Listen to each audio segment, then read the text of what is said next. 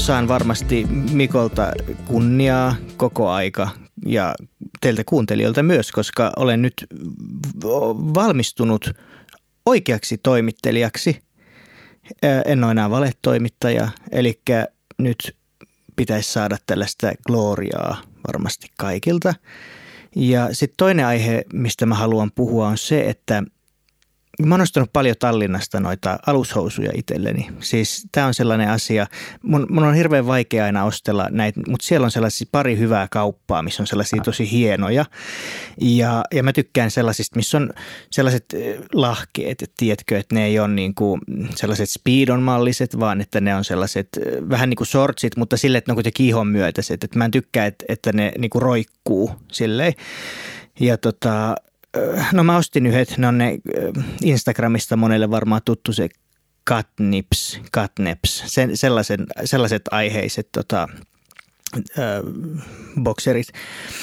Äh, mä en edes nähnyt silloin, kun mä kävin, niin mä katsoin, että oi vitsi, kun hienot ja näin. Mä en nähnyt sinne ollut hintaa missään, mutta mä arvioin sitten, kun sukat maksaa tuon verran, niin ehkä nämä on vähän kalliimmat siitä niin kuin ja näin. Ja no 30 euroa oli se aika kallis, niin kuin en olisi maksanut, mutta en ilennyt enää sanoa siinä kassalla, että en ota. Ja, ja sitten mä maksoin ne ja, ja nyt kun ne on ollut käytössä, niin mulla on kivekset aina ihan helvetin huonosti. Siis se on, se on niinku, kun ne lahkeet on vähän sellaiset, ne ei, ole liian, ne ei ole tarpeeksi pitkät eikä tiukat, vaan ne on aika lyhyet ja sitten ne on sellaiset, että ne alkaa niin kuin ne, se kangas alkaa silleen, että se ei pysy siinä ihon myötäisesti. Niin sitten mulla on koko aika huonosti ja, ja sitten mun on vaikea olla leffassa kadulla kävellä niiden kanssa ihan mitä tahansa, kun koko aika pitäisi kaivella. Niin ei elämä aina helppoa. Eli vielä tälle äh, pienenä kertauksena niin Jesse, koska se on nyt niin kuin valmis toimittaja, niin se antaa luvan siihen, että se voi puhua ihan mistä vaan. Se voi puhua kivesboksereista. Ja, ja se, vielä kaikesta tyhmemmästäkin. Eli onko se niin kuin yhtä, että kun nyt on toimittaja, niin tavallaan kaikki aiheet ja niiden käsittely on niin kuin heti, että siinä on heti sellainen niin kuin korkea niin kuin kulttuuristatus mukana. Siinä on sellainen seal of approval nyt. Okei. Okay. Sä aikamoinen tekijä. Kyllä. Kova äijä. Yllätit kyllä. Vedit maton jalkojen alta. No sä sanoit tässä alussa, että ei aina tarvitse puhua siitä, mitä on just kattonut. Se on meidän niin. lempiaihe. Nä, näin se on. Voi puhua jostain ihan tee. muusta. Mä löydän Varsinkin kyllä nämä joululomalla. Siis oikeasti mä väitän, että mä niin kuin katoin varmaan silleen 20 sarjaa kahden viikon aikana läpi. Minisarjoja, muuta, leffoja myös väliin, niin siis ihan täyttä sekoilua. Joo. Liikaa vapaa-aikaa. Ja sitten se on hauskaa vielä, että se on niinku yhdistelmä siihen tälle joulun aikaan, että kun tota, syö paljon, niin ja katsoo jotain koko ajan, niin sitten koko ajan nukahtelet myös, koska sä oot syönyt niin paljon, että ja sitten vaan herää koko ajan, koko ajan joutuu niinku kelaamaan taaksepäin silleen, mit, mitä, mä en yhtään muista, vartti taaksepäin. Sitten sä katot sitä viisi minuuttia, sama homma uudestaan, sitten taas kelaat taaksepäin. Onko sä ollut ikinä tällaisessa tilanteessa? Mä en silleen ole, mutta siis mä en ymmärtänyt päiväunia aikoinaan ollenkaan. Niin. Ja siis musta ne on niinku edelleen konseptina aika arveluttava, mutta nyt mä, kun on sellaisessa rytmissä, että tekee paljon niin kuin, tai tekee töitä ja, ja sitten ihmettelee töiden jälkeen, että ei jaksa tehdä yhtään mitään. Niin kyllä mä huomaan, että mä oon joskus nukkunut päiväunia. Mä vaan töiden jälkeen mä menen sohvalle rötköttämään enkä tee mitään koko päiv- loppupäivän aikana. Että mä tajun sellaisen väsymyksen. Ja tämä oli itse asiassa sellainen asia, minkä mä sulta halusin nyt kysyä, niin. että nukut se koskaan päiväunia tai, tai niin kuin, millainen sä oot, koska sekin on kuitenkin tuommoinen vähän niin kuin seniorikansalainen. tota, se on harvinaisempaa. Musta tuntuu, että se ei ole mulle juuri koskaan sellainen itsetarkoituksellinen juttu, että nyt menen tähän makaamaan ja nukun. Joo. Tosi, tosi harvoin. Sama. Mutta välillä on sellaista vahinkohommaa, että on puuskuttanut menemään, tehnyt jotain ja sitten niinku menee jonkun, että katon nyt jonkun uuden jakson jostain TV-sarjasta tai just joku tuonne, että mä istuudun ja sitten mulla saattaa olla pieni niinku hunch siitä, että voi olla, että – nyt Taju tapahtuu. Menee. Taju Voi menee. Olla, nyt tapahtuu. nyt tapahtuu jotain ja silmät menee kiinni. Se on mukavaa, kun sä vähän niin kuin oot rajamailla siinä unessa, sä taistelet vähän sitä vastaan. Ja Joo. välillä sitten se on hirveätä, varsinkin, että, että jos oikein yrittää tapella vastaan, niin se voi oikeasti jatkua lop, koko loppupäivä. se sellainen niin kuin mm. nukahtelu. Ja varsinkin näin, kun on liik- mulla on vapaa-aikaa liikaa, niin sitten mä nukahtelen koko ajan. Joo. Pystyynkin. Mut, joo, siis ihan, ihan missä tahansa tilanteessa oikeastaan. Ja sille ei vaikka niin kuin, että nyt, nyt kyllä meni ohi tää. Ja sitten menee joku tunti ja sama, sama homma uusiksi. Joo. Tai ehkä mä vaan teen jotain hidasta kuolemaa. Ehkä se on vaan niin, se, siitä niin, toisaalta. Kyllä. Joo. Silloin kun me synnytään, niin sittenhän me aletaan tavallaan tekemään kuolemaa. Mm.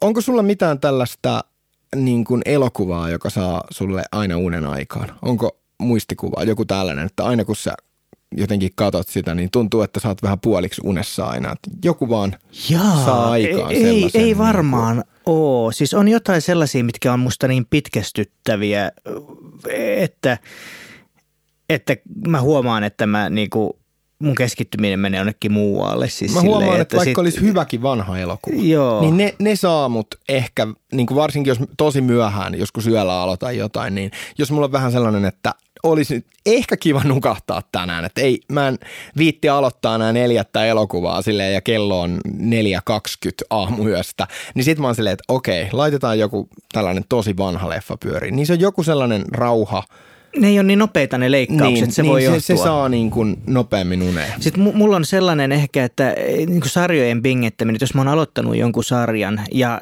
vaikka aika myöhään aloittanut sen ja sitten mä katson useamman jakson putkeen, niin sitten mä huomaan, että että mä tavallaan, mut siepataan jotenkin siihen sen sarjan sellaiseen flowhu ja siihen maailmaan. Ja nehän on aika nopeita, varsinkin nämä uudet sarjat, että ne menee koko aika eteenpäin ja leikkaukset on nopeita ja näin edespäin.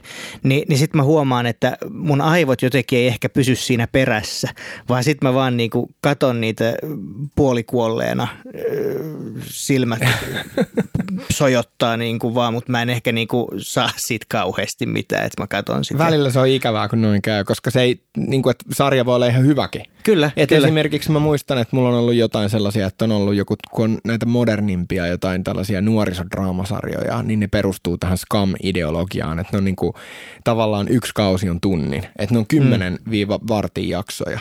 Ja sitten mä oon saattanut katsoa sen kerralla läpi, joskus sika myöhään, ja sitten niin kuin, että vaikka, että siihen on tullut vaikka jatkoa, ja sit mä oon aloittanut niin kuin, että hei, mähän on kattonut tuonne, että kakkoskausi tullut, okei, laitetaan päälle. Ja sit mä oon silleen, kuka, kuka toi nyt on? Mi, mit, mitä tässä edes tapahtui? Ja mä en niin kuin muista yhtään mitään. Että mu- muutaman sarjan kanssa käynyt noin. Kyllä. Kauheata. Se on aika hirveetä. Mutta tota, tässä tota, ollaan loppuvuoden isoja elokuvia tsiikailtu läpi. Ja tota, yksi tällainen, mikä oli nyt pitkään tulossa, monta vuotta, koronavissi vielä vähän siirsi juttua ja Maestro. Joo.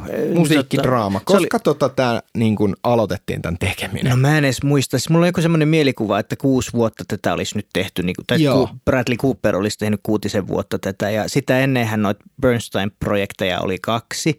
Ja Spielberg oli yksi, joka niin kuin oli tekemässä ja näin. Mutta sitten Spielberg tavallaan – antoi tämän tolle Cooperille, koska se oli sen niin kuin, semmoinen haave aina tehdä tämä. Ja, ja... Ilmeisesti se perustui jotenkin siihen, että se lähetti Star is Born-leffasta jotakin klippejä sille vähän niin kuin – vähän sellaisena hakemusmielessä ja sitten se sai niin kuin sen projekti. Tällaisen jonkun Joo. Jutu, pätkän mä oon lukenut Joo, jostain. mulla on myös toi muistikuva, että Star is Born oli tämmöinen, että se joutui tekemään sen tavallaan, jotta se saa tehdä tämän. Siis siinä, eikö siinä ollut joku tämmöinen Jotain, juttu? Jotain, en mä tiedä. Mutta joka tapauksessa oli miten oli Star is Born, me molemmat tykättiin siitä, eikö niin? Kyllä, se oli, ja, se oli, se oli tosi hyvä. Ja, se oli hyvä update, aika lähellä sitä 70-luvun Chris Christopherson elokuva, se Barbara Streisand, joo, siinä, joo, ja se on, se on tosi hyvä myös.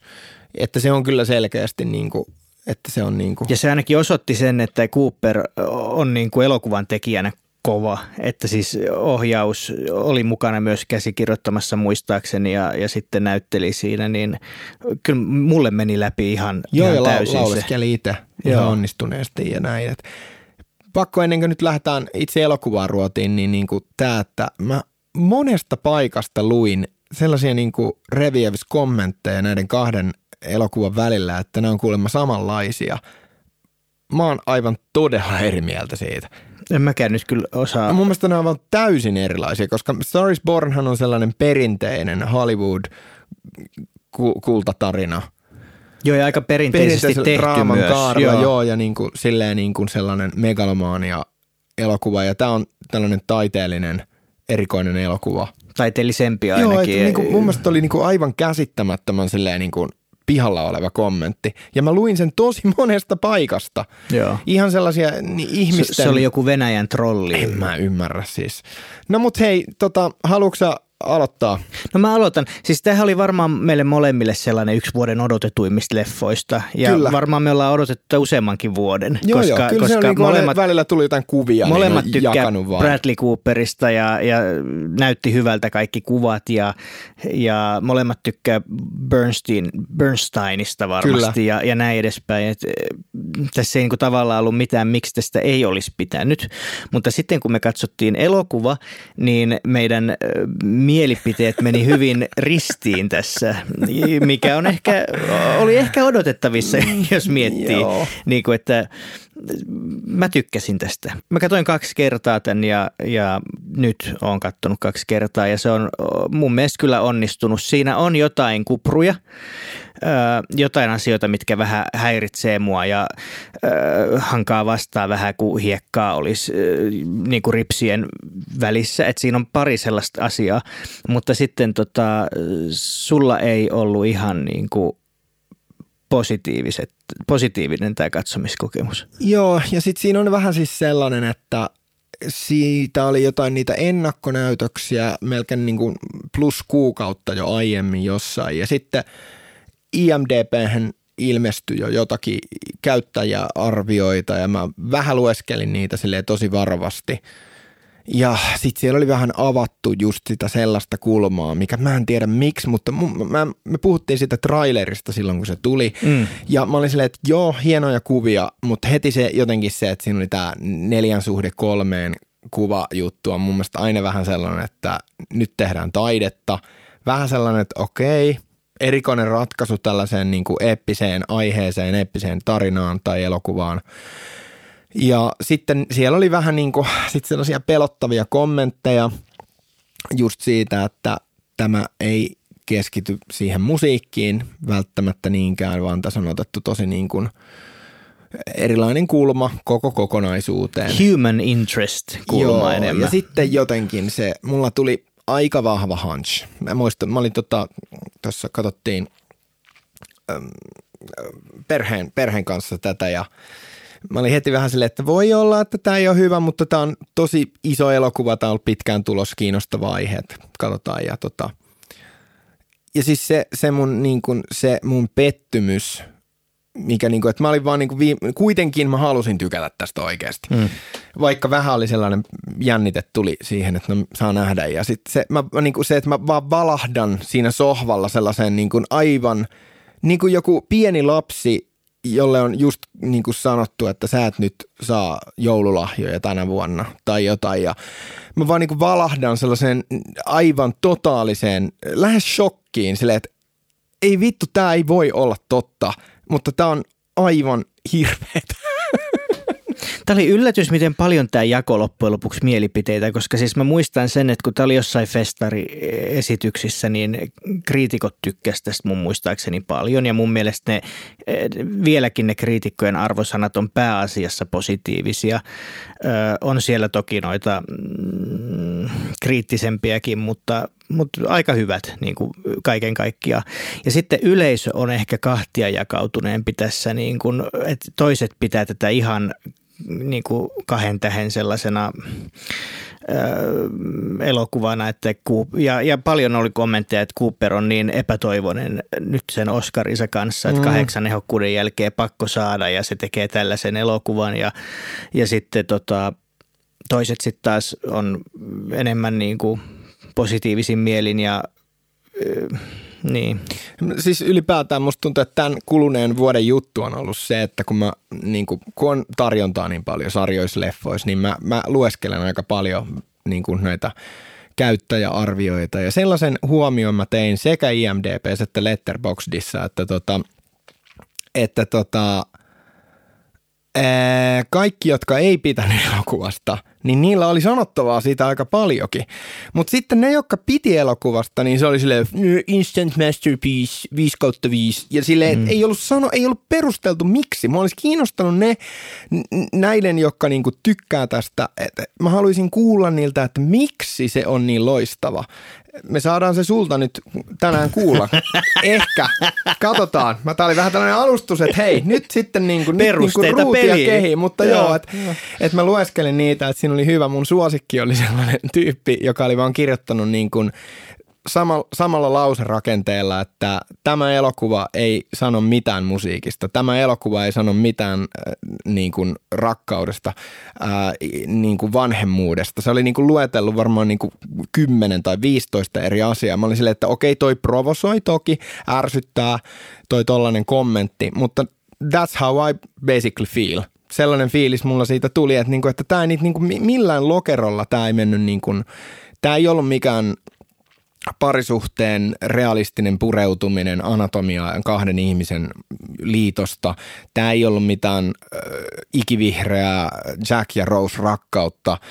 Tämä ei ollut sitä musiikista kertovaa elokuvaa. Tässä on käytännössä yksi ja puoli musiikkiesitystä. Näitkö sä tämän niin kuin pinnallisena tämän elokuvan? Mä näin tämän äh, niin kuin kahden tunnin mittaisena sellaisena niin kuin välähdys, välähdyksinä, sellaisena pitkänä trailerina – ja hulluintahan on se, että ensimmäisen alle tunnin aikana tässä käydään koko homma läpi. Tässä tullaan käytännössä ilmeisesti jonnekin 70-luvun alkuun tyylin kohdassa 50 minuuttia tai jotain. Siinä skipattiin West Side Story, siinä skipattiin Young People's Concert, nämä tällaiset, kun se piti, se, missä se kertoo klassisesta musiikista ja kaikista niistä, mitä liittyy siihen orkesteriasiaan mm. ja musiikkiin siihen sinfoniamusiikkia tähän tällaiseen orkesterimusiikkiin. Mä katoin niitä lapsena, se tuli mm. sunnuntaisin Yleltä aina aamupäivisiin ja mun perhe aina ihmetteli, että mi, mi, mi, miksi se katsoo noita. Se oli vähän sellainen, vähän nauraskeli silleen ja sinä ja Lydia Tarka toitte molemmat. Niin, juuri, juuri me kahdestaan katsottiin olohuoneen sohvalta, mutta ne oli tosi jotenkin hauskoja. Se sen into, miten se kertoo se Leonard niistä jutuista ja siinä oli huumoria vähän ja – ja hauskaa sellaista ajankuvaa. Se, jossain kohtaa ne muuttu värilliseksi. Ne oli mustavalkoisia ne ekat. Sitten se oli värillinen jossain vaiheessa. Saanko puolustaa Cooperin valintaa? Ei, nyt sä saat pistää, tässä kato jatkuu va- vastapallon, ettei tule mikään kilometrin mittainen si- mielipide, niin siis, sano vähän väliin. Tavallaan, että jos, niin. jos tuohon oltaisiin otettu West Side Story mukaan, mikä on niinku, varmaan eittämättä Bernsteinin niinku kuuluisin teos. Tavallaan sehän tiedetään jo. Me ei tiedetä niin hyvin sen, sen tota syntyprosessista eikä tällaisesta, mutta tavallaan jos me haluttaisiin tietää, niin se on jossain varmasti. Sitten taas toisaalta – noi konsertit, mistä sä puhuit, nämä nuorisojutut, niin mehän voidaan katsoa niitä tallenteita mm. ja näin edespäin. Mutta sitten tämä yksityiselämä, mikä on, on ollut aika salaista ehkä aikaisemmin. Siis joitain vuosia sitten hän tuli vasta sen Bernsteinin tyttären joku kirja, missä se enemmän avasi tätä, tätä isänsä ja äitinsä suhdetta ja näin edespäin. Niin, niin sehän on ollut se, se, mitä me ei tiedetä tavallaan. Ja nyt se on otettu tähän keskiöön. Ja mun mielestä se on ihan perusteltua siinä mielessä, että, että miksi me käytäisiin läpi, koska me ollaan monesti puhuttukin siitä, että elämäkerta-elokuvan tota, yksi synti on se, että yritetään käydä koko elämänkaari läpi ja, ja kaikki nämä niin kuin tällaiset, että olisi parempi keskittyä yhteen vaikka lyhyen ajan jaksoon siitä. No tämähän ei, no, ei käsitä lyhyttä ajanjaksoa, vaan, vaan tässä yritetään megalomaanisesti käydä monta vuosikymmentä mikä on munkin mielestä ehkä vähän huono valinta. Mutta sitten taas musta on ihan kiva, että se, tai sanotaan näin, että mä olisin halunnut että se olisi ollut enemmän musaa, koska se musiikki on niin mahtavaa. Ja tämän elokuvan hienoin kohtaus oli eittämättä tämä, tota, missä se tämän Maalerin toisen sinfonian viimeistä osaa esittää siellä kirkossa. Se on yksi tämän vuoden elokuvien kaik, niin kuin parhaita niin kuin kaiken kaikkiaan mun mielestä. Se oli tosi koskettava ja hieno. Niin tota, nyt mulla katkesi ajatus, mutta siis niin, että – että tavallaan musta se on perusteltua, miksi se musiikki on jäänyt taka-alalle, mutta kyllä mäkin olisin sitä toivonut vähän enemmän tähän mukaan. Niin, tavallaan mä mietin sitä, että jos tehdään jostakin tietystä henkilöstä tai aiheesta ja se tietty henkilö kautta aihe edustaa jotain tiettyä asiaa tosi vahvasti ja tämä edustaa musiikkia ja totta kai myös hänen elämää, johon kuuluu sen parisuhde ja vaikka tämä salattu homoseksuaalisuus kulma ja nää, mutta kun sitten niin kuin, jotenkin se tuntuu vaan sellaiselta niin kuin väistelyltä, että niin kuin kyllä nyt niin kuin vähän voisi sinne mennä. Enkä mä tarkoita, että sinne pitää olla jotain kuvausta siitä, kun se täyttää jotain nuottirivejä tai keksii jonkun hemmetin Marian melodian. Silleen, että ei, mm. ei, se, ei se nyt niin kuin noin mustavalkoista tarvi olla. Ja niin kuin, vaikka olisikin vähän jätetty sivummalle juttuja, mutta kun se hyppi koko ajan, mä niin kuin jossain vaiheessa, mä, musta tuntuu, että mä vaan niin kuin siinä kohtaa, kun mä hyväksyin sen, että ei tämä nyt vaan lähe, niin mä rupesin kattoon sitä silleen tosi vaan tyyli meiningillä, niin kuin mulla olisi joku muistivihko vaan niin edessä. Että ne kesti minuutin ne kohtaukset ja se oli hauskaa, että mentiin minuutissa joku lyhyt juttu ja sitten hypättiinkin ehkä kaksi vuotta eteenpäin. Joo. Ja niin kuin tämäkin, että niin kuin se, että jos nyt oli ajatus se, että tässä tuodaan esille jotain sellaista, mitä ei ollut aiemmin käsitelty, niin – no perhana, olisi sitten pureuduttu siihen, tähän, näihin sen miessuhteisiin ja siihen, että miten, sen, miten se heijastuu siellä perheessä. Nyt ne oli sellaisia niin kuin, just me ollaan puhuttu tästä show don't tell mm. kulmasta, mutta kun ne oli sellaisia niin kuin välähdyksiä, että joku tytär kysyy siitä, se on niin kuin yksi tai kaksi kohtausta. Isä, mikä tämä homma nyt on? Ja sitten by mentiin eteenpäin. Tai että nainen suuttuu siitä, ne oli muutamat kohtaukset – ja niin kuin ilmeisesti joku juttu, mä luin jostain, että oikeasti se oli niin kuin aivan todella pitkä vuosien mittainen ajanjakso, että ne ei oikeastaan ollut edes niin kuin oikein tekemisissä. Ja sitten niin kuin asiat muuttu jossain kohtaa. Joo.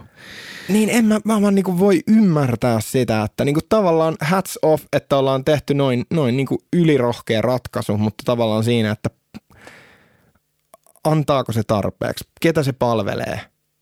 Et esimerkiksi mulla on sellainen niin kuin state of mind vaan, niin kuin, että mun on tosi vaikea ymmärtää, miksi joku tykkäisi tästä leffasta. Se on sellainen perustavanlaatuinen lause, joka hehkuu mulla tämän elokuvan yllä. Tuossa oli siis äh, tavallaan joo, sä oot oikeassa siinä, että kun yksi tämän leffan niin kuin iso statement mun mielestä on se, että Bernsteinin niin kuin todellinen suuri rakkaus oli musiikki. Ja sitten kuitenkaan siihen musiikkiin ei sitten menty, vaan, vaan sitten käsiteltiin enemmän sitä avioliittoa, mikä ei toiminut. Ja Mä en tiedä, oletko sitä mieltä edelleen, mutta sä sanoit silloin... Tai mä tiedän, että ei se välttämättä niin ole, ettei se nyt olisi toiminut, mutta niillä oli ehkä vaan erikoinen järjestely. No erikoinen järjestely ja se oli mun mielestä mielenkiintoinen myös, koska, koska tavallaan semmoinen salattu puoli varsinkin tohon aikaan, niin ei ehkä tullut mm. kysymykseenkään, että miesten kanssa hirveästi heilasteltaisiin julkisesti. Mutta tota, sä sanoit jotenkin silleen, kun me chattailtiin ton leffan jälkeen, että – että, tota, että siinä niin kuin ne vaan meni läpi tavallaan ne suhteet ja, ja, ja ne jäi, mutta mun mielestä se oli aika kivasti kuvattu tavallaan se, että sillä oli koko aika se parisuhde, tai siis se avioliitto mm. siinä, mutta sitten se oli aina kuitenkin miesten kanssa – niin kuin, että et me ei nähty tavallaan sitä kuvaa ihan alussa, kun ne oli niin kuin rakastuneita keskenään. Ja sitten tietysti lopussa vähän, kun tämä sairastui, tämä sen vaimo ja näin edespäin. Mutta sillä oli koko aika niitä eri nuoria miehiä siinä. Niin musta se oli taas ihan mielenkiintoista nähdä. Mutta kun ei sitä oikeastaan sitäkään avattu niin paljon. Tuon leffan mukaan tavallaan, että kyllähän siinä nyt vello sellainen fiilis, että varmasti iso stara – charmantti puhemies, niitä varmasti oli tosi paljon, mutta niin kuin to, tavallaan ton leffan kautta ei saanut ehkä nyt mitään sellaista Freddie Mercury-fiilistä siitä, että on käyty jynssäämässä siellä sun Mutta mut mun mielestä että, että tavallaan katsoja kyllä hokaa sen sieltä, niin. jos on hokatakseen, että eihän sitä tarvitse alleviivata kauheasti, kun mehän nähtiin koko aika. Mutta niin tavallaan kuin... joku pieni niin kuin ruuti mitä siihen olisi voinut antaa, olisi jotenkin antanut enemmän siihen, että okei, tämä on kyllä nyt tosi fucked up tämä kuvio noiden välillä. Mm. Nyt kaikki oli niin hillittyä ja se on niin kuin yksi niin kuin vähän asiasta toiseen, niin ihan kun se leffa lähti liikkeelle, niin se ihme sellainen ylimystö, se ne aiheet, mistä ne puhu keskenään, se Cooper ja se Mimmi, se oli aivan Jonni Joutavaa jotakin ylimystä kulttuuriporukan jotakin sössötystä, ei, niin kuin, sitä, niin kuin, se ei imennyt yhtään mukaansa, että ne olisi puhunut jostain vaikka kiinnostavasta. Mitä vaikka jossain, parhaimmillaan vaikka jossain Tarantinon pitkissä kohtauksissa on kuin joku dialogi. Kyllä sekin on epäonnistunut siinä. Mutta niin kuin silleen, että se olisi ollut jotenkin, että sä imeydyt mukaan siihen, että hei, noilla on nyt hyvä meininki, vaan se tuntui niin kuin olisi vetänyt niin kuin kummakin keskenään jotakin teatteriesitystä toisilleen. Ja sitten kun se vielä huipentuu se kohtaus siihen, että siitä tulee se teatteriflirtti, missä mm. tulee se joku musiikkiesitys. Siinä ei sinänsä ollut mitään vikaa ja se jäi vaan sellaiseksi pieneksi palaseksi siinä. Toi on siis ihan, ihan totta, että toi käsikirjoitus ei aina mennyt ihan nappiinsa. Siinä oli esimerkiksi yksi, mikä mua ärsytti ihan hirveästi, oli se, kun äh, siinä alkoi tosiaan tämä musikaalijuttu, ne meni katsoa sitä sen säveltämää sitä jotain merimies musikaali pätkää sinne teatteriin ja, ja sitten ne menee lavalle ne istumaan. On vähän niin mukana siinä. Ne on vähän niin kuin mukana, ne Joo. menee lavalle istumaan penkkeihin ja, ja sitten se kysyy se vaimo, tai se tuleva vaimo siltä, että, että että tätäkö sinä haluat? Ja sitten se katsoo niin tota, ja oikein huokaa, että haluan monia asioita. Ja sitten se katsoo sitä miestä. Se oli niin, niin kuin, alleviivaava ja niin kuin halpa ratkaisu tavallaan. Että siinä oli muutama ja sitten se yhdessä kohtaa se niin kuin lähti sen tulevan vaimonsa kanssa ja sitten sen jonkun mitä soitinta se mies soittikaan. Mm. Se lähti niiden, niin, lähti kolmestaan johonkin ja sitten se siinä kohtauksessa tarras sen miehen perseestä kiinni ja näin edespäin. Siinä oli liikaa tämmöistä, niin kuin, että, että katsojalle vedet, väännetään rautalangasta, että nyt se muuten tykkää miehistä. Niin ja niin kuin tämäkin, niin kuin, että niin kuin puhuttiin just siitä, että show don't tell ideologia, se on vähän sellaista mystiikan hävi, havinaa myös välillä, että – voi tulkita ja miettiä, voi olla vähän vaikeatakin, mutta ei tässä mun mielestä mitään vaikeaa ollut. Ei, ei, niin kyllä. Et niinku yleensä se niinku pela, esimerkiksi joku, mikä tämä After Sun, tämä leffa oli, missä oli niinku paljon kohtauksia, missä olet että mitä toi tarkoitti, miksi se sanoi noin ja ei oikein yhtään tiennyt, että mihin suuntaan tämä menee ja mikä tämä homma on, miksi toi jätkä on tollanen. Siinä oli koko ajan se sellainen mystiikan peitto, mitä lopulta tapahtuu. No, mutta silleen niinku, että, että ei tässä niinku oikeastaan ollut sitä. Ja sitten niinku tavallaan ihan niinku ehkä, ehkä, ehkä jopa niinku yksi niinku päähaasteista tässä elokuvassa mun mielestä, niin just se, että tuntuu, että se motiivi elokuvan tekemiselle tosi vahva ainakin sellainen oli se, että Bradley Cooper voi vaan niin kuin yksi yhteen sataprosenttisesti olla nyt Leonard Bernstein. Uploadit siitä, että se, siis sehän näyttää aivan, aivan täysin siltä ja tavallaan onhan se äänikin sama, mutta sitten jotenkin se, että siinä kohtaa mä toivoisin, että tavallaan, me puhuttiin vaikka Napoleonista tässä, että Joaquin Phoenix vähän jopa liikaakin tuo sen, että just Napoleon by Joaquin Phoenix. Mä olisin tavallaan toivonut, että olisi ollut niin kuin Leonard Bernstein by Bradley Cooper, helvetin hyvä näyttelijä, jota, josta mä dikkaan. Mutta se ei ollut Bradley Cooper, vaan se oli sellainen teatteri, vähän pelleilyä, rumasti sanottuna jopa vähän pelleilyä, kun se sen äänikin pyrki olemaan samaa. Niin jotenkin, voisiko, olisiko se voinut puhua edes hitusen silti? No mä oon eri mieltä nyt tässä. Koska mun... se, se, se niin kuin rakensi sellaisen verhon, että se vaan niin kuin oli niin, kuin niin överisti liikaa se, niin se, se, se vei sellaisen niin kuin uskottavuuden mulla siis siitä hahmosta. Niin, no... Tästä mä oon lukenut aika. Tämähän oli sellainen niin kuin ykkösjuttu, mistä kritisoitiin aika paljon tuolla. Joo, ja musta on yllättävää, että nyt Bradley Cooper ja moni niin kuin esimerkiksi niin sanotussa film Twitterissä ja, ja Letterboxissa ja ties missä, niin nyt kritisoidaan sitä, että, että Bradley Cooper äh, nyt äh, metsästää vaan Oscaria ja nyt tekee kaikkeensa, että saa. Ja mitä vittua Leonardo DiCaprio on tehnyt koko no niin, 2000-luvun? Siis... Helvetin moni, ei se Oscar jahtaaminen, ei mua sellainen Mutta häirittä. Mutta siis tavallaan niin kuin se, että, että kun mietitään sitä, että miten se nyt niin kuin immersioituu se näyttelijä siihen, ketä se yrittää niin kuin esittää, ja, ja kun mietitään, mitä on niin kuin ollut muut historiassa, siis tai vaikka ihan tästä läheltä, siis Gary Oldman oli Winston Churchill, sama maskeeraaja itse asiassa.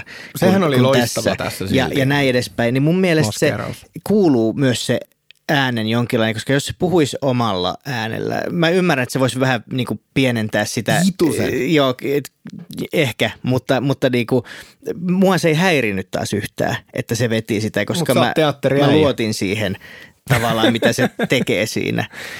Ja niin. olihan tuossa vähän teatteria. Siis mä, mä tykkäsin jopa niistä ratkaisuista, mitä se oli tehnyt, mitkä oli teatterimaisia, että, että se juoksee yhtäkkiä Joo, jostain kohtauksesta toiseen. Lavasteisiin. Se, se, oli mun mielestä ihan makea. Se oli oli hieno, se sellainen mutta ne unohti juttu. sen. Ne unohti sen sitten jossain vaiheessa. Sitten ei enää niinku tullutkaan no, tommosia. tämä. Ja se niinku, että mä ymmärrän, että vaikka jollakin Kubrickilla on niinku vaikka joku Full Metal Jacket, että siinä on kaksi osaa. On se koulutus ja on sota. Tai mm. kellopeli Appelsiini, missä on se eh, veijariporukka tekee paskaa ja sitten siinä on jälkiosa, missä se on vankilassa ja se sellainen, että vähän niin kuin segmenttejä.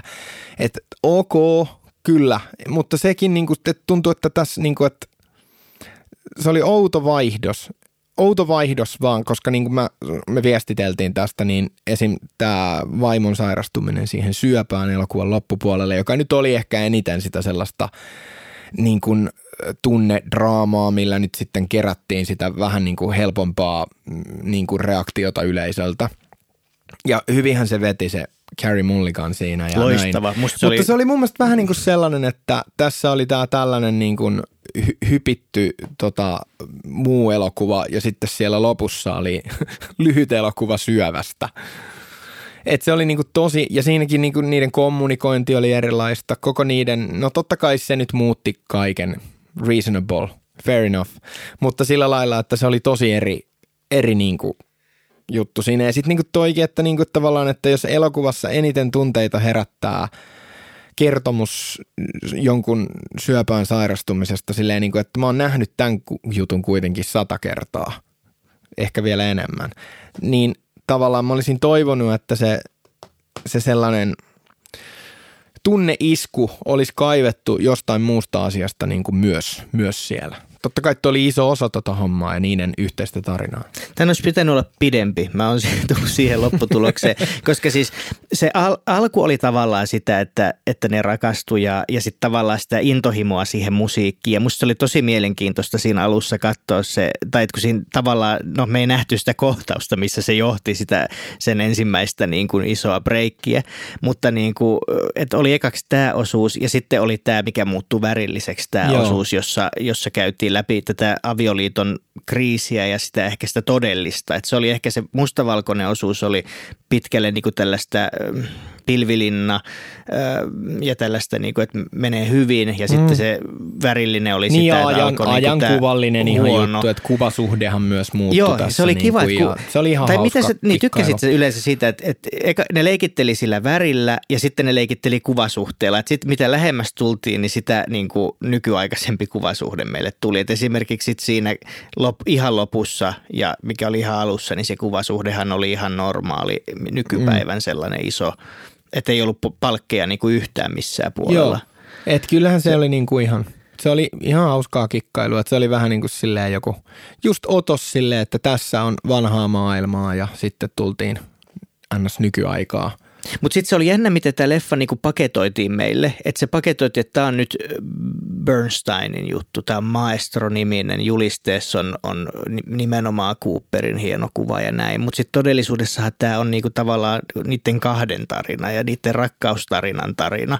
Mm. Ja että et mä olisin ehkä, tähän ehkä lähti moni niinku vähän väärällä näkökulmalla katsoa, koska mäkin odotin, että olisi enemmän foku, fokusoitunut siihen Bernsteiniin. Ja tavallaan olihan tämä, mutta sitten kyllä sillä vaimolla oli, oli niin tosi suuri. pinnallinen hahmo siinä, että just niin kuin, että sitä vaimoa, sen sielumaailmaa, vaikka sekin mun mielestä jäi vähän vähän ohueksi, niin kyllähän sitä nyt avattiin enemmän. Ja en mä tiedä, sitten tavallaan vähän, sitten tavallaan, tiedätkö, kun sä tykkää jostain, niin sitten sä tavallaan rupeat miettiin tavallaan tavallaan.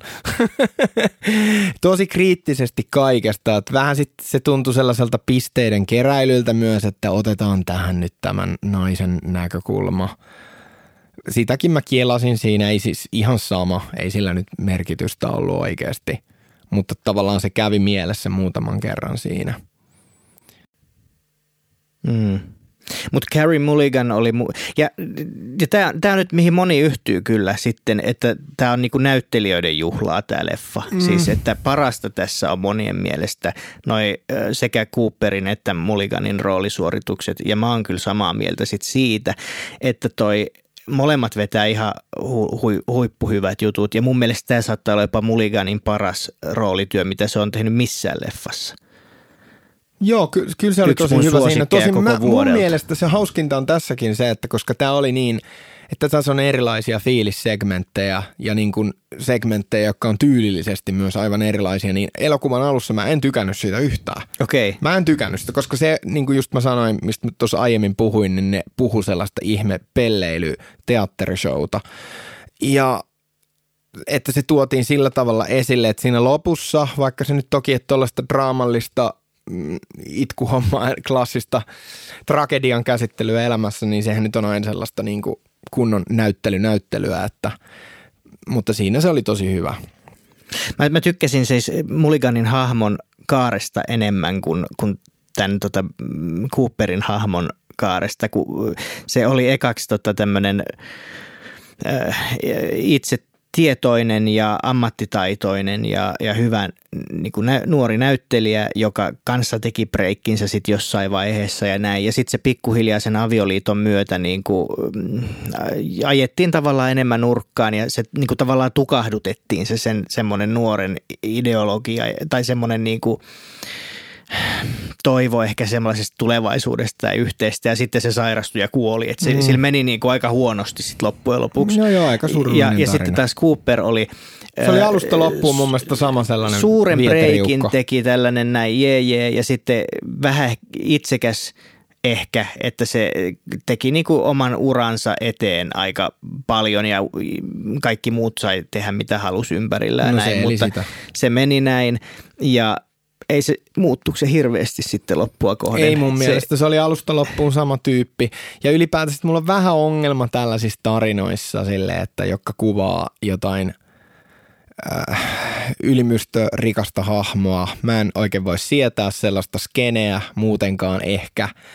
Että vaikka joku Tuuve, että mä, mä katoin sitä puoli tuntia ja mua vaan ärsytti se Oikeesti? suomenruotsalainen ylimystö mm. viinin siemailu. Se on, se on vika sussa kyllä, että ei, kyllä, ei, mutta se, se ei vaan niin kuin, no, mulla on niin kuin se, että, niin kuin, että niin kuin sellainen rahalla hemmoteltu joku kulttuurihahmo siinä leikkii taiteilija. Ei se nyt, ne on kummakin helvetin lahjakkaita, isoja tyyppejä, huikeita juttuja, mutta se tavallaan se, niin kuin, mutta kyllähän pureutuu... sellaisessakin piirissä voi tehdä Totta taidetta. kai, ja... voi, voi, ja siitä, siellä sitä enimmäkseen tehdään. Se on yleensä niin kuin rikkaid, rikkaiden perheiden niin. juttu taiteen tekeminen, ja totta kai ihan varmasti munkin suurimpia idoleita, niin ne on jostakin tollasista lähtökohdista. Mutta tavallaan siis tämä nyt enemmän kehkeytyy niinku siihen, että siinä on vaikka kohtaus, olen niin masentunut ja selittää sille vaimolle ja sitten se rupeaa quoteaamaan jotain runoa perään. Silleen mä olisin niin kuin, että hei, ai, ai, ihminen, joka on oikeasti masentunut ja sinne niin viitattiin siihen, että minulla on huono mieli. Ja sitten se rupeaa quoteaamaan jotain ihme ranskalaista runoa perään. Silleen, ai noin, koska se, se kuitenkin korosti sen, että tämä henkilö tulee nyt tällaisesta kuviosta. Sä et vitun luuseri, rikas paska, tiedä masennuksesta mitään. Life is cool, good Silleen, ai sä runoilet, kun sulla on paha olla. Oikeasti, jos on tyyppi masentunut, silleen, että vittu mä menen nyt sänkyyn ja haluan kuolla. Niin. Silleen, niin se oli pieni hetki, mutta mm. mun mielestä se koko ajan vello sen hahmon. Se oli sellainen aikuislapsi. Joo. Tokihan se oli helvetin mun mielestä niin kuin upeasti se otti niin kuin todella homma hanskaan, kun vaimo sairastui ja se, se oli siinä. Ja se oli niin kuin, teki siitä kuitenkin jossain määrin inhimillisen, että sitten se tajus siinä kohtaa edes pysähtyä. Mutta Joo. Tavallaan nyt kun miettii tätä näiden, näiden sanojen saattelua, niin mua, mua ärsytti se hahmo. Oli tässä naiveja ratkaisuja siis tosi paljon, että ei, ei, ei siitä voi sanoa tavallaan mitään, että kyllä ymmärrän tavallaan sen kritiikin kyllä. Tämä on, tämä on hirveätä oikeasti. Tämähän on hauskaa, että jos on eri mieltä leffoista, mutta sitten se on, se on vaan kurjaa silleen, että jos on vaikka niinku just, että... Niinku, et kurjaa nähdä, kun se toinen on väärässä. Niin, niin tai just, että kun toinen on tykännyt leffasta, niin ei tämä kivaa, ei tämä kivaa silleen, että okei mä nautin tästä, kun mä saan dissata, se on vaan niin hauskaa, se on vaan niin hauskaa. Ei, mutta siis tota... sulla on kyllä ihan peruste, että mä ymmärrän sua nyt paremmin kuin silloin, kun sä laitoit mulle Facebookissa niitä purkauksia, mitä, mitä sä pistit. Mä olin ihan loukkaantunut. Mä, mä tiedän, ihan, mä tiedän, siis että oli lyöty. Me katsottiin molemmat tämä ensimmäisenä päivänä, mutta Joo. onneksi omillamme mä en olisi kestänyt sitä, että sä olisit siinä mun vieressä niin kuin tuhahdellut. Se oli, mä voin sanoa, että olisi, olisi tehnyt vaikeaa. Siinä oli, siis me katsottiin tätä porukalla. Muu, muu väki lopetti kesken tunnin kohdalla. Sitten mulla oli sellainen hermo, hermoloma siinä puoli tuntia ja sitten mä jatkoin sitä. Ja kyllä se jälkipuolisko toki oli hieman parempi, koska se mitä pidemmälle se meni, niin se vähän rauhoittu se tahti. Mutta ei kyllä siis niinku, ihan siis niinku aivan huikea pettymys. pettymys. Ja niinku, se on sääli. Mm. Se on sääli. Mä, mä mm. just katsoin, mitä mä kirjoitin tähän tota, mun Letterbox-arvioon tästä. Niin kuin tavallaan yritin palauttaa mieleen. Niin yksi, yksi asia, minkä mä poimin tuolta, oli tavallaan se, että tämä oli tosi paljon ristiriitojen kuvaus, tämä leffa myös. Että tavallaan sillä oli se avioliitto, mutta se ei kuitenkaan ollut asia, mikä olisi tehnyt sen ehkä, kyllä se varmaan teki onnelliseksi jossain määrin ja toi turvaa ja näin edespäin, mutta sillä oli kuitenkin, täytyy olla niitä rakastajia siellä. Ja sitten taas toisaalta se oli suuri, se henkilö niin kuin oli myös ristiriitainen siinä mielessä niin kuin urallaan, että se oli suuri kapellimestari ja näin edespäin, mutta sitten se, sitä itteensä vitutti se, että se ei ehtinyt luomaan niin paljon. Se sanoikin siinä yhdessä kohtauksessa tässä, että missä se, sitä haasteltiin, että se ei ole niin kuin luonut paljon, että se lista ei ole kauhean pitkä. No siihen masennukseen ja, viitattiin usein. Niin. Ehkä se oli oikeasti olemassa oleva asia, mutta se harmittaa just, että sitä ei niin kuin avattu. Kyllä. Mut koska noita asioita, niitä oikeita konkreettisia asioita ei avattu, niin se jäi ihan niin kuin mystiikan peittoon esimerkiksi mm. tämä, että miksi ei Kyllä. luonut enemmän. Ja sitten sillä oli tota, päihdeongelmaa, mutta sekin mm. jäi vähän taka-alalle. Mutta sitten mä kyllä toisaalta tykkäsin, että sitä ei äh, niin kuin vellottu tavallaan siinä, vaan niin siinä oli konsti. yksi kohtaus, missä ne veti huumeita ja se oli siinä. Mm. Että mä tykkäsin tosta. Mm. Joo. Mitäs tämä lopun vanhan miehen bilettely. Ja tää. Tykkäsin. Siis mä, se, oli mun mielestä niinku, sitä parempaa maestroa tässä. Koska Joo, siis... se avasi sellaisen niinku uuden sivun, että ei vittu, että se, tosiaan se, se eli näin vanhaksi ja se oli, no oletetusti, Kyllä, ja siis... siis kuvioissa ja silleen, niin se jotenkin piirsi erilaisen kuvan tästä. Kyllä. Että se ei ollut vain joku, äh, kun mietit Leonard Berteeniä, se on mustavalko maailmassa puku päällä oleva äh, hienostunut juutalais Joo. tällainen säveltäjä, mutta silleen... Kyllä se on osannut bailata ja siis se, että se tosiaan bailasi ihan varmasti nuorten miesten kanssa mm. ja, ja niin tota, se oli hauska. Siinäkin oli niinku ristiriita Bernstein, joka on tämmöinen klassisen musiikin nero ja sitten se on tällaisessa diskossa, missä punaiset valot niinku Joo, menee. se oli hieno kohta. Se oli tosi... Se oli hienot valot siinä, oli. se oli mä, mä tykkäsin siitä ja se toi niinku tosiaan ta, taas niinku korosti sen sellaista puolta. Ja se oli musta niinku tota maestrossa sitä niinku parasta antia tommonen, eh, koska se antoi jotain sellaista ajateltavaa, mitä ei, ei oikeastaan tiennyt. Ja hyvä muistutus, siis mä parinkin kanssa, kun on jutellut elokuvasta, niin harva on muistanut, että Bernstein oli siis alastoman sataman säveltäjä. Mm. Ei niinku, en mä muistanut sitä asiaa. Joo. Ylipäätään siinähän oli tosi hienoja kuvia, että se oli – Kuvaus oli muutenkin upea, lavastus oli upea, puvustus oli upea. Mä halusin siis kaikki Bernsteinin vaatteet, mitä siinä elokuvassa oli. siis se oli Mark Bridges muistaakseni, joka on okay. tähän tehnyt ja uh, paljon hienoja. Huomioiko siitä, kun alussa oli se mustavalkokuva, niin se hehku?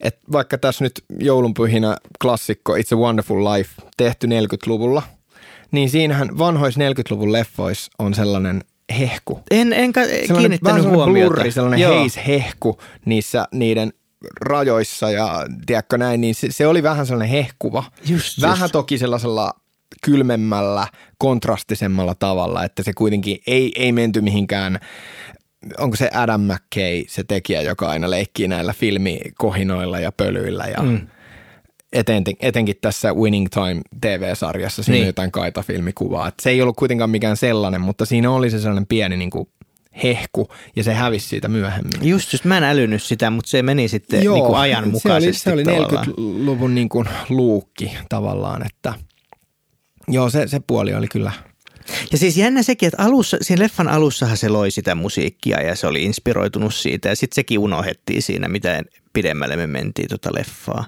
Että kyllä mä olisin toivonut sitä musiikkia enemmän, myönnän sen. Ja sit, niin sitten tavallaan toki totakin sopii miettiä, että kun on klassisen musiikkiin, eli niin kuin ei kaikkien heinää, ei mitään poppia tai rockia tai joku tällainen, missä lauletaan, niin totta kai sellaisen niin kuin musiikin tuominen – elokuvan sisälle, niin on, onhan se vähän haastavempaa ja raskaampaa, etenkin peruskatsojalle, että siellä nyt olisi joku 10 minuutin sinfonia kokonaisuudessaan. Mutta sekin on niinku mielenkiintoinen, että mi- miten se musiikki olisi sitten niinku klassisen musiikin niinku läsnäolo, miten se olisi tuotu sinne. Aivan varmasti siihen on useita keinoja. Mutta oli se kyllä hämmentävää. niin, ja onhan sillä sitten niitä musikaalibiisejä, mitä olisi voinut käyttää. Niin. Just Vestiksestä tai Candid musikaalista. Siis mun lempari, yksi lempareita ton Bernsteinin sävellyksiä on ehdottomasti toi... Ähm, Meinasit olla fiksu toimittaja. Joo, Candid. Et... Siinä on tää, tää okay. tota... Candy's Room, Bruce Springsteen. Siitä, sitäkö sä haet? Tämä on mun soittolista biisi. Ah, okay. Siis, siis tämä on niinku yksi mun lemppari. Tämä oli siis yhdessä keskusteluohjelmassa tunnarina aikoinaan. Ja äh, Glitter and Be Gay. Okay. Aivan huikea sävellys ja, ja niin tota, se saa mut aina hyvälle mielelle ja, ja kuuntelen sitä niin kuin instrumentaalina tosi paljon. Niin, niin tota, niin sitä ei kuultu oikeastaan, kun lopputeksteissä oli siinä Candiden over, Overtune-versiossa niin pätkä siitä. Mutta olisi ollut mahdollisuuksia, jota, jota jätettiin käyttämättä. Ylipäätään tämä niin kuin on iso tällainen, niin kuin, tällainen äh, trivia-kuoppa, että jos kysytään tällaisista klassikkoelokuvista, että kuka sävelsi musiikin ja sitten menee sekaisin, että oliko se Elmer vai Leonard Bernstein. ne oli jotain sukua, mutta ei ilmeisesti mitään niin kuin ihan lähe, lähellä olevaa ehkä.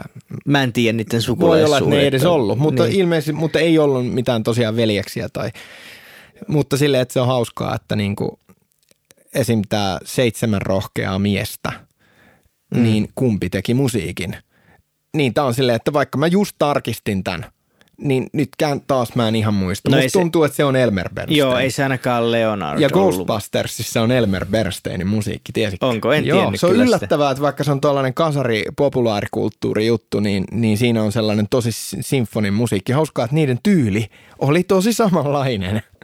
ja se menee niinku ihan tosi sekasi se kuvio, mutta tota, Mä toivoisin ehkä nyt sitä, että niin kuin näille pettyjille, johon Teille pettyjille. meille pettyille niin kuin tehtäisiin sellainen joku kiva perustavanlaatuisen iso dokumentti kuitenkin aiheesta, missä voisi olla jotain enemmän niin kuin sitä dataa. Eikö joku ole tekemässä? Aika en, mä en ole ihan varma nyt, mutta siis mm. varmasti jos ei, niin kohta on, on Kyllä mä luulen, että... koska jos tähän nyt, se on ollut vanavedessä varmaan tuossa että sit on tehty ja olisiko jopa ihan samaa tuotantotiimiporukkaa Dokkarin takana. Onhan noita usein, että samaan aikaan tehdään joku sellainen kylkiäistuotoksena vähän sen. Ja niin kuin vielä nyt puolustuspuhe siihen, että mä oon lukenut ton kommentin, minkä säkin sanoit, että, että monet lähti kattoon tätä väärällä kulmalla – mutta esimerkiksi nyt niin kun musta tuntuu, että mä oon enemmänkin puhunut biografiaa elokuvien suhteen niin tästä, että justiin, että mitä näytetään ja mitä kerrotaan. Varmaan just Napoleonin kohdalla, mutta just vaikka tämä Steve Jobs-leffa, jossa on kolme isoa kohtausta, missä lanseerataan vaan jotain tuotetta, niin se sen rajaus on aivan älytön. Ja kun sä luet sen niin kuin synopsiksen, että elokuva perustuu näihin, niin automaattisesti, että sä oot todennäköisesti vähän epäilevää, että no aa, kuulostaa tylsältä – mutta se toimi. Ja se, musta tuntuu, että aika monelle se myös toimi. Ei se mun mielestä jakanut Steve Jobs-leffa yleisöä niin, niin vahvasti kuin mitä vaikka tämä nyt jakanut, niin kyllä niin kuin kulma on tosi erikoinen. On ja kyllä täytyy sanoa, että jo, jotkut asiat äh, ei nyt hirveästi risteä, mutta äh, vuoden alussa Suomessa ensiltä tuli Tar ja nyt tuli tämä maestro, niin kyllä mun mielestä tarvii ihan 6-0 tätä leffaa kuitenkin. Joo, että, että vaikka se ei mulle ihan täysosuma ollut, niin se oli todella viihdyttävä alusta loppuun se, se just, että siinä oli ihanaa yllätyksellisyyttä, että ei oikein aina tiennyt, että mihin suuntaan se menee ja – Joo. tasoja ja sä pidit mulle hy- hyvää monologia, sä olit perehtynyt siihen leffaan tosi syvällisesti, että mutta nä- näytettiinkö siinä tätä? Ei, mutta sanottiinko siinä näin? Siinä sulla oli hyviä, hyviä, hyviä argumentteja Pitää siinä. katsoa uudestaan se kyllä. Se on, mä oon katsonut kolme kertaa sen nyt tänä vuonna. Joo. Ihan siis tämän vuoden lempari, mitä on Suomeen tullut ensi iltaan. Tiedätkö yhtään, mitä Bradley Cooper, mikä on Next Move? En. En tiedä mitään. Joo. Et niinku, Toivon kyllä, että jatkaa siis ohjaajana ja tällaisena, koska kyllä mun Joo. mielestä se Mutta kyllä mieluusti pysyy. näkisin sen myös niinku ihan nä- näyttelemässä kyllä jutuissa, että just katoin, pitkään lykkäsin tätä, mutta katoin ton Licorice Pizzan uudestaan tässä joku viikko sitten. Ja Meidän viime vuoden lempielokuva. Kyllä, ja voi vitsi, se on Vai hauska siinä. Se on se sen sekopäinen hyökkäävä hahmo siinä, John Peters – todellisuuteen pohjaavana hahmona ja löysin taas elokuvasta lisää kaikkia niin kuin näitä todellisuuskytkyjä taas ja tota, se on aivan mielettömän hyvä siinä ja mä tykkään, kun se on vähän sellainen, vähän sellainen kaistapäinen, kiivas tyyppi ja se on hauska, koska se on tosi monessa roolissa se on se. Jopa Nip Tuck muodon vuoksi sellainen äh, Mä en ole nähnyt sitä. Plastiikkakirurgisarja. Mä oon sitä puhunut sulle ennemminkin. Todella siis hullu, pikimustaa huumoria ja draamaa niin se oli siinä joku sellainen niin kuin, joku Hollywood plastiikkakirurgi, että ne niin kuin teki jotain TV-ohjelmaa. ja sitten se toinen näistä päähahmotyypeistä pääsi niin kuin siihen näyttelemään siihen sarjaan. Saattaa olla, että tästä on niin paljon aikaa, että mä muistan ehkä vähän väärin tämän, mutta se oli sellainen todella ärsyttävä sellainen ylikiivas tyyppi siinä. Sitten se, sehän oli Aliaksessa tämän niin. päähahmonsa joku paras kaveri, joka rupeaa sitten selvittämään, että mi, mitä tämä salailee multa tämä Mimmi ja, ja se joutuu kuseen siinä. Mä en muista enää kuinka sen kävi, mutta kuseen se joutuu niin kuin mä, kerroksittain. Mä tsekkasin Cooperin seuraavan projektin oh. Steven Spielbergin elokuvassa. Hän tulee näyttelee Frank Bullitti. Oh, ei, mä oon sekaisin. Onhan tästä on ollut uutisiakin nyt. Joo. Toi on vähän nyt silleen sama juttu kuin ehkä tämä, että Spielberg teki niin kuin West Side Storyn uudestaan, että niin kuin, joo, hienolta näyttää ja näin, mutta onko niin kuin järkeä? Se Bullitin kultti-ikonistatus sellaisena tietynlaisena juttuna ja ajankuvana Mutta on uusi tarina kuitenkin No vissiin. se on hyvä, mutta koska Mä oon samaa mieltä, että mieluummin kiva... tekisi omia juttuja kuin, no kuin noita, mutta Vestis oli hyvä ja, ja mä oon iloinen, että se teki sen, mutta nyt olisi toivonut, että se seuraava olisi sitten jotain niin tota, vähän taas uutta. Mutta kyllä mä luulen myös, että, silleen, niin kuin, että Bullithan on, vaikka mä tykkään siitä – se on hyvä leffa ja se on cool leffa ja makeita juttuja, hyvä score ja näin, niin siitä huolimatta mä oon sitä mieltä, että se on hieman yliarvostettu elokuva. Se on vähän pysähtynyt välillä ja niin kuin se, se, se Bulletin imago on se, että yeah, rock and roll ja silleen niin kuin samaa sarjaa kuin joku Dirty Harry, joka on tosi vauhdikas elokuva, mutta ei, ei Bullet on to, tosi paljon pysähtyneempi ja sellainen voi myös jopa sanoa hieman, vaikka siinä, jos se takaa jo asia irrotetaan siitä, niin se on aika vanhanaikainenkin. Hmm. Mutta me luotetaan Stevenin Ei, siis ehdottomasti ja varsinkin, jos on niinku oma tarinansa ja uskon, että siinä on uusi käsikirjoitus ja näin, niin se voi olla aika, aika hyvä, aika cool. Toivotaan parasta. Toivottavasti se tekee stuntit itse. Jaa, no ei se nyt Tom Cruise kuitenkaan. Ei, mutta ei, mut mun mielestä Bradley Cooperissa on sama hulluutta. Eikö tämä elokuva on, nyt sen osoittanut? On, niin se olisi, se olisi mun mielestä seuraava, että jos sillä on nyt näitä niinku harppauksia ollut näihin musiik- musiikkiasioihin, että se opetteli johtamaan äh, orkesteria ja, ja vähän kitaraa opetteli soittaa ja laulo siinä leffassa Star is mm. Bornissa ja tällaista, niin se olisi mun mielestä seuraava pykälä, että se, se ajaa sillä autolla itse. Kyllä. Se olisi kova. Ja nyt täytyy vielä tähän podcastiin kuitenkin saada, saada tämä, että se kohtaus, mistä mä aikaisemmin puhuin niin. täällä kirkossa, missä se oli, niin sehän sitä varten oli mm. opetellut ton mm, konduktoimisen, eli mikä siis kapellimestarin Joo. työn oli opetellut sitä kohtausta varten. Ja kyllä täytyy sanoa, että vaikka jotkut sanoo, että onko nyt järkeä, mutta kyllä siitä näki siitä kohtauksesta, että se teki vitusti työtä siinä. Ja se, ja se teki sen niin kuin roolisuorituksesta niin paljon paremman, koska me nähtiin sen kasvoilta koko aika se, että se oikeasti tekee sitä duunia siinä.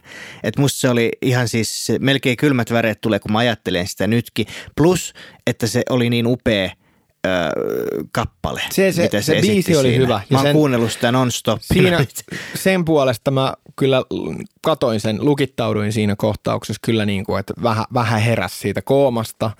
Mutta just tältäkin mä manasin sulle, että kun että niin kuin tuntuu, että toikin juttu olisi saanut enemmän arvoa, jos niin kuin muuten olisi sit pitänyt elokuvasta. Että niin kuin tavallaan tuli sellainen olo, että niin kuin jotenkin vähän niin kuin toikin meni hukkaan, että on mieletön juttu, että se on ottanut selvää noista asioista ja harjoitellut sen. Ehkä se oli vähän ylidramaattinen. Se näytti siltä, niin kuin se olisi ollut joku Vietnamin sodan sankari, joka kantaa jotain tyyppiä harteillaan pois räjähdyksistä.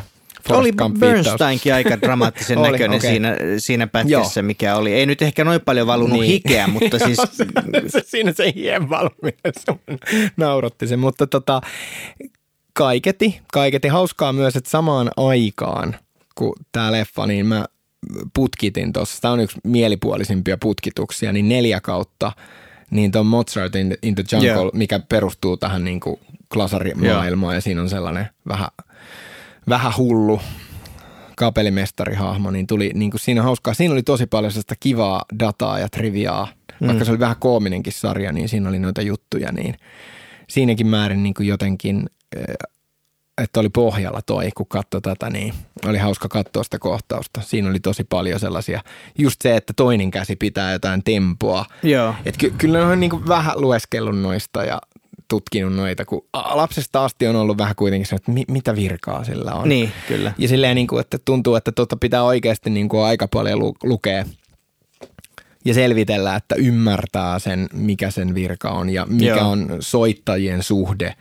siihen mm. hahmoon, että se on hauskaa, kun kysyy usein, että no mutta eikö sä pystyisin muutenkin soittaa ja sitten ne usein droppaa, että niinku siitä tulee vähän sellainen automaatio, että vaikka ne ei niinku suoranaisesti kato sitä, niin ne kuitenkin koko ajan ne jotenkin sen huomioi siellä sen, sen temmon pitämisen ja ne breikit ja dynamiikan ja tällaiset, että jos ei se olisi siellä, niin se olisi Siis toi, enemmän kaaosta Siis toi on musta loputtoman kiehtovaa Joo, toi, toi, toi maailma.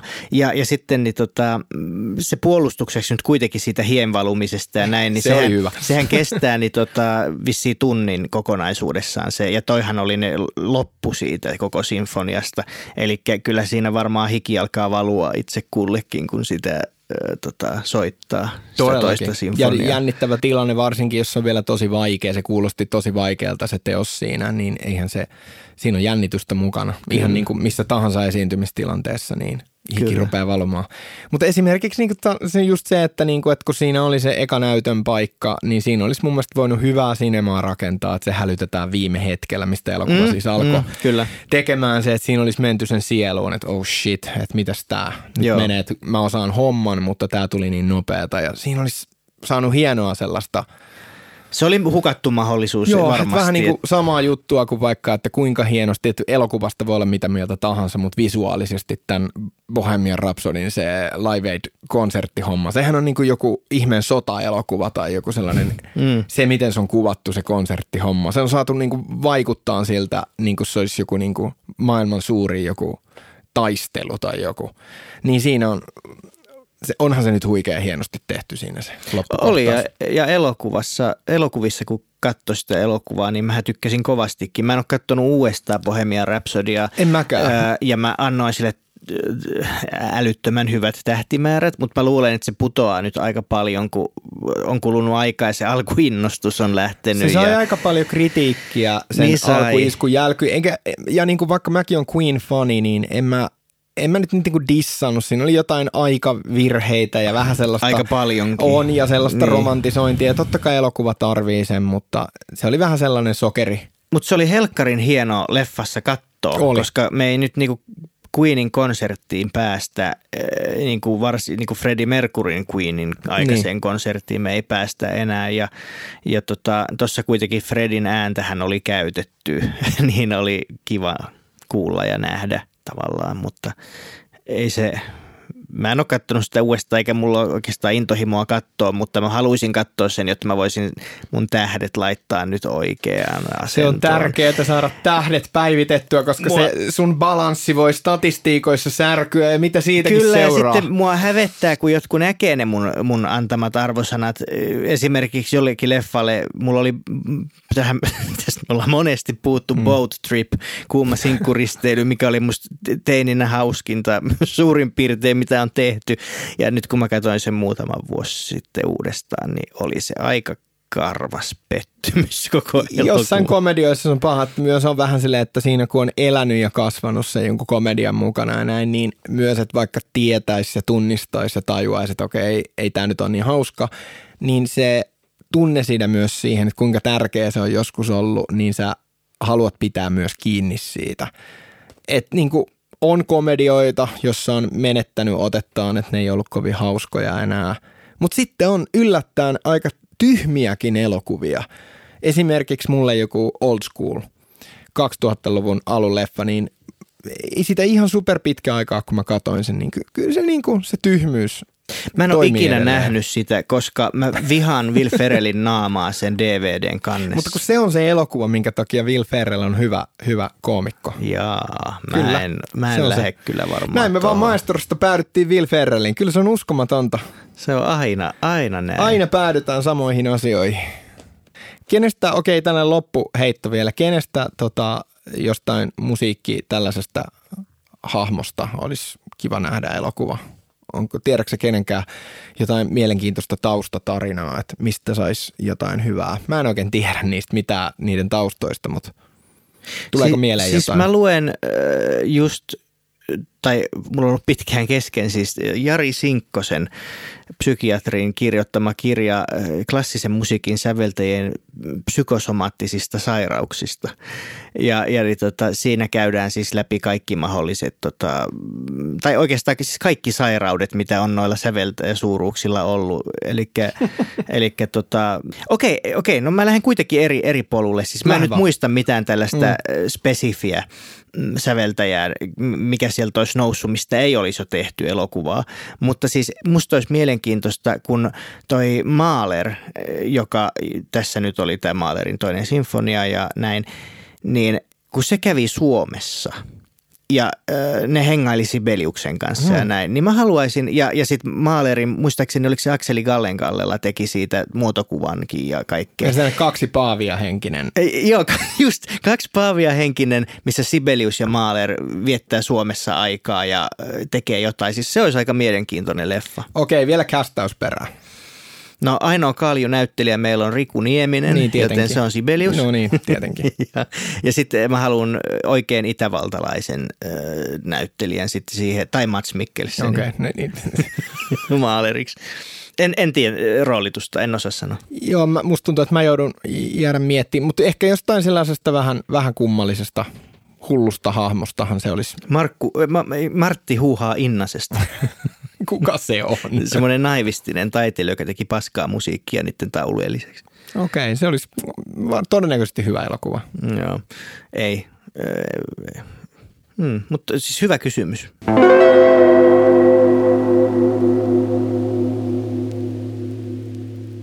Joululomalla tosiaan tällaista luppoaikaa on tosi paljon ja se on useimmiten mulle sellaista aikaa, kun mä luen kirjoja. Mä oon vähän huono tarttumaan kirjoihin, mutta viime aikoina musta tuntuu, että mä oon lukenut aika paljonkin.